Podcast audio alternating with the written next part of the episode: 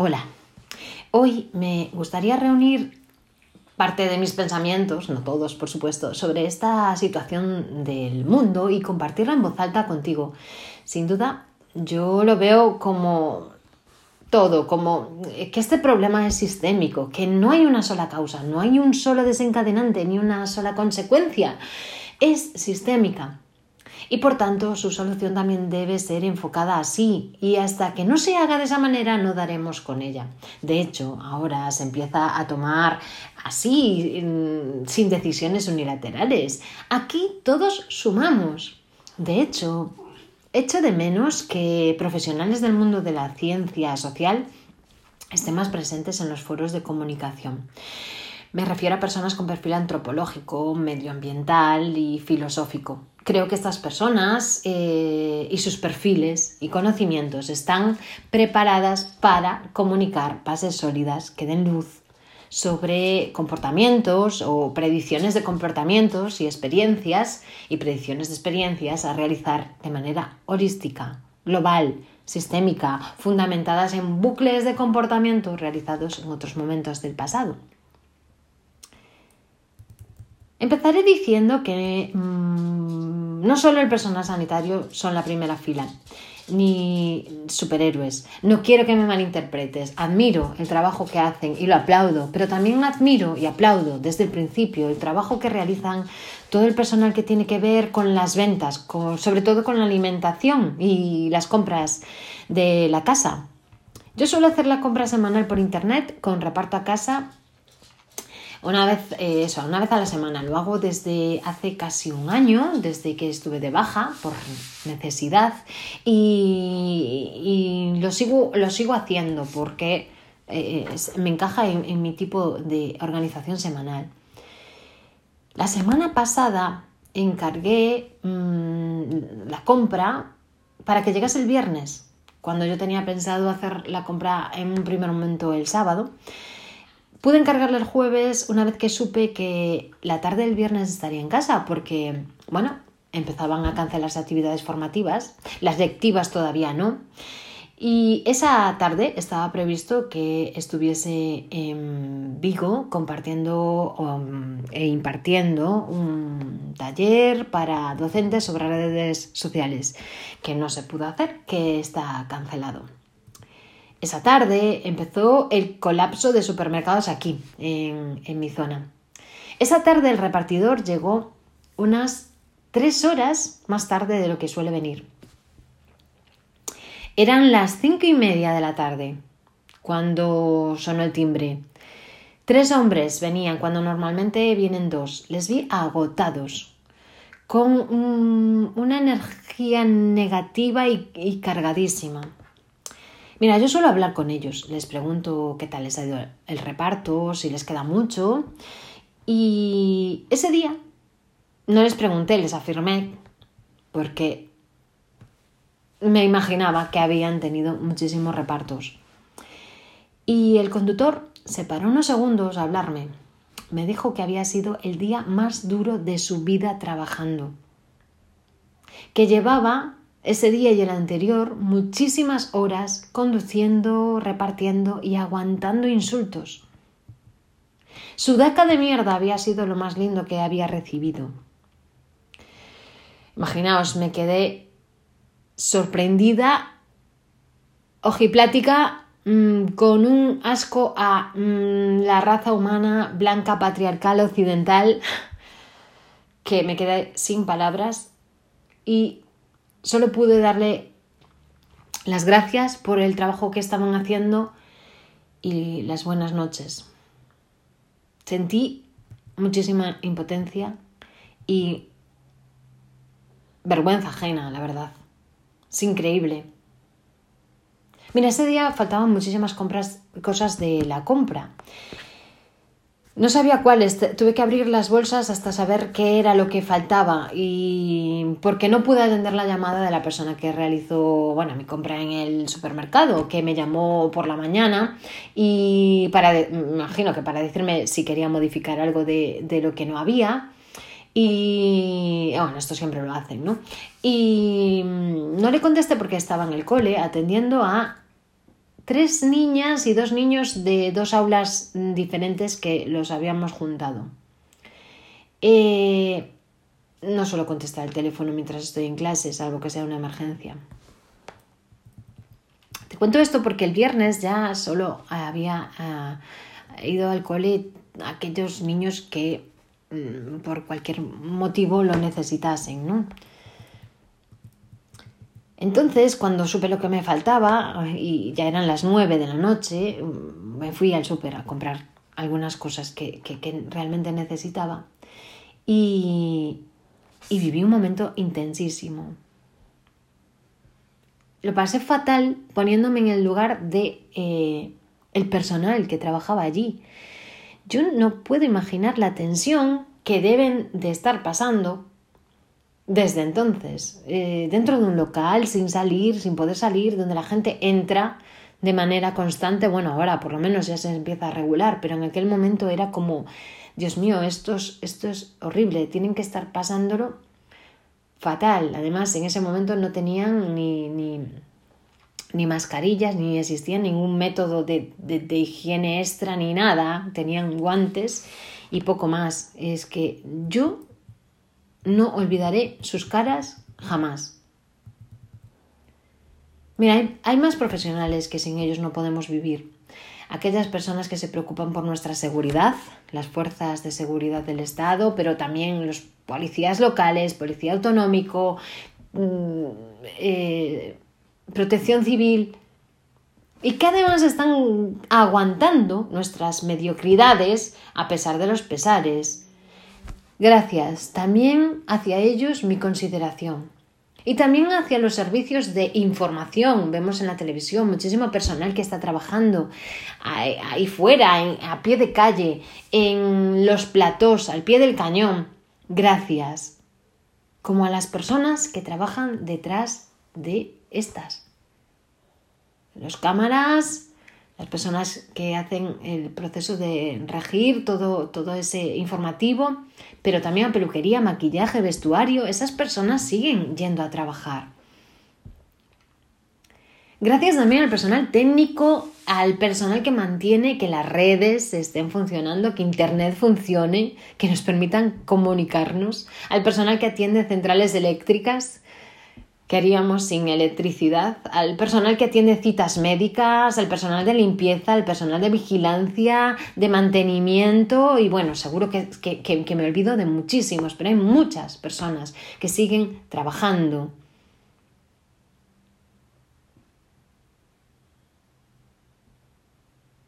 Después están los que trabajamos porque podemos desde nuestras casas.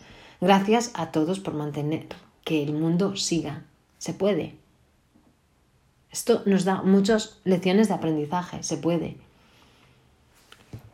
Y hay muchos damnificados, no solo las personas que se han muerto, a cuyas familias envío mis condolencias y mi sentido pésame. Lo siento. Es una tragedia humana. Y hay personas enfermas, hay personas que están recluidas, presas, internas, que no pueden ser visitadas. Personas solas que no pueden, no están con nadie. Gente que vive infiernos dentro de su casa. No quiero ni pensar en personas maltratadas o personas que están siendo abusadas, eh, agredidas verbal, física, sexualmente. No quiero ni pensarlo. Que Dios se apiade de estas personas, por favor. El mundo nos ha estado avisando.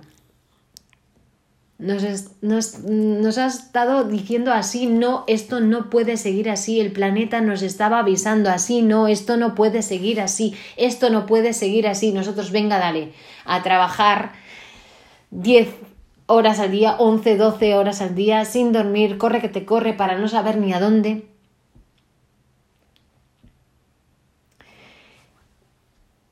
Esta situación está incluso bajando el nivel de contaminación, el nivel de consumo masivo de, de tonterías, desplazamientos en medios de transporte, privados de manera individual, ¿vale? Hay que seguir haciendo de manera individual, pero es que era demasiado.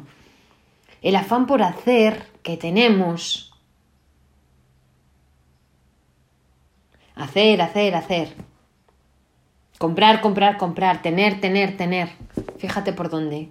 Que ahora estamos descubriendo que se puede vivir sin menos, perdón, con menos, sin cosas, y que tenemos cosas en casa que podemos usar y hacer. Esto es una oportunidad para sentarnos, para la introspección, para la familia, para controlar lo que comemos, para cuidarnos y empezar hábitos que son buenos y necesarios y que posponemos. Para, stop, da gracias. Es el momento de entender el significado de la tecnología, que nos mantiene unidos más que nunca, que provoca las conversaciones que, que, necesitamos, que provoca una comunicación de verdad. Esto no es ficticio, es real. Es un momento para empatizar, para el slow, para el despacio, para respirar, para hacer eso que nunca tienes tiempo y que realmente es lo que importa que hagas. Mira, yo soy muy fan de las pelis de futuros distópicos. Me encantan las pelis de zombies, es mi género. Quien, me conoce lo sabe. Amigos, amigas, aquí está el escenario que nadie querría. Es y está aquí delante. ¿Y sabes qué es lo que tienen en común todas estas historias? Mira, todas coinciden en que el peor monstruo contra el que luchar no es un virus, no es un zombie, no es, ¿no? No es la lacra mm, que, que se nos expone en la peli, no, es el propio ser humano. Hasta que esto no se entiende, hasta que los protagonistas de esa historia no entienden esto y no modifican su comportamiento, no, no, son capaces de dar lucha contra la pandemia. Es la generosidad, el altruismo, el sacar la nariz del propio ombligo el punto clave para salir adelante. Cabe ser conscientes de varias cosas. De los efectos que traerá esta cuarentena. Yo no, tengo ni idea de, de qué posibles síndromes postraumáticos tendremos, ¿no? Pero bueno, eh, tenemos mucha información en nuestra mano, entonces pongamos eh, medios y soluciones antes de que esto suceda. Es necesario estar activos, eh, no solo físicamente, sino también mentalmente, ¿no? Sentirse con el control de la toma de decisiones que, que, podemos tener constante. Para eso, pues ayuda a tener unas rutinas marcadas diarias, y realizarlas, claro. Mantener la comunicación con otras personas es fundamental. Así que ojalá dure mucho el, tener redes sociales de nuestra mano. Aprovecha para em, aprender cómo funciona alguna otra que no conozcas, ¿no? Estaría, estaría muy bien aprovechar el tiempo para eso también.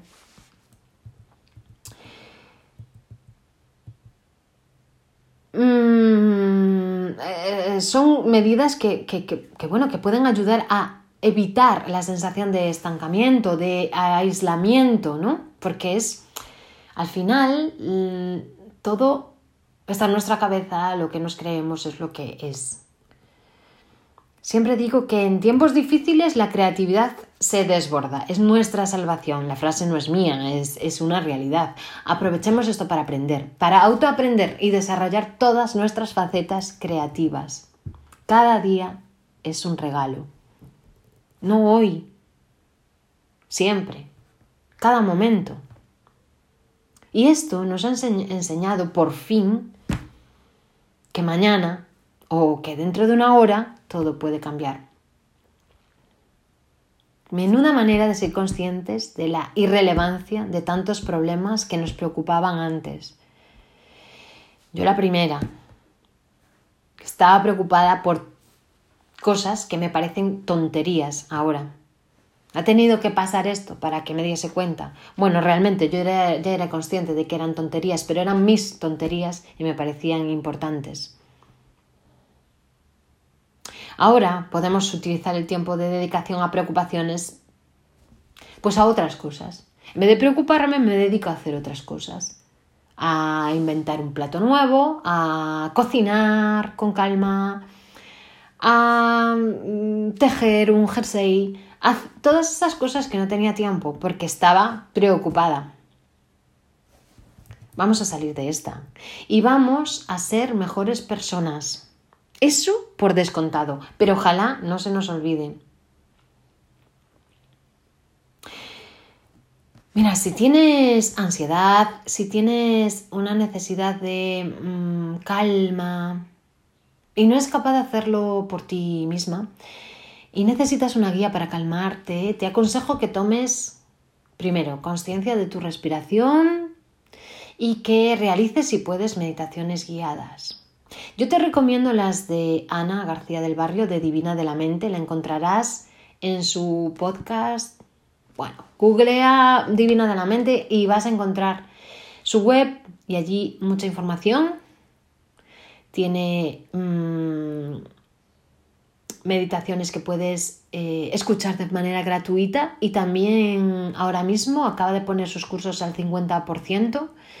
No todos, pero los que son de verdad necesarios para este momento sí. Uno de ellos es sobre meditación, es un curso de 21 días donde da información sobre distintos tipos de meditación y te hace te acompaña.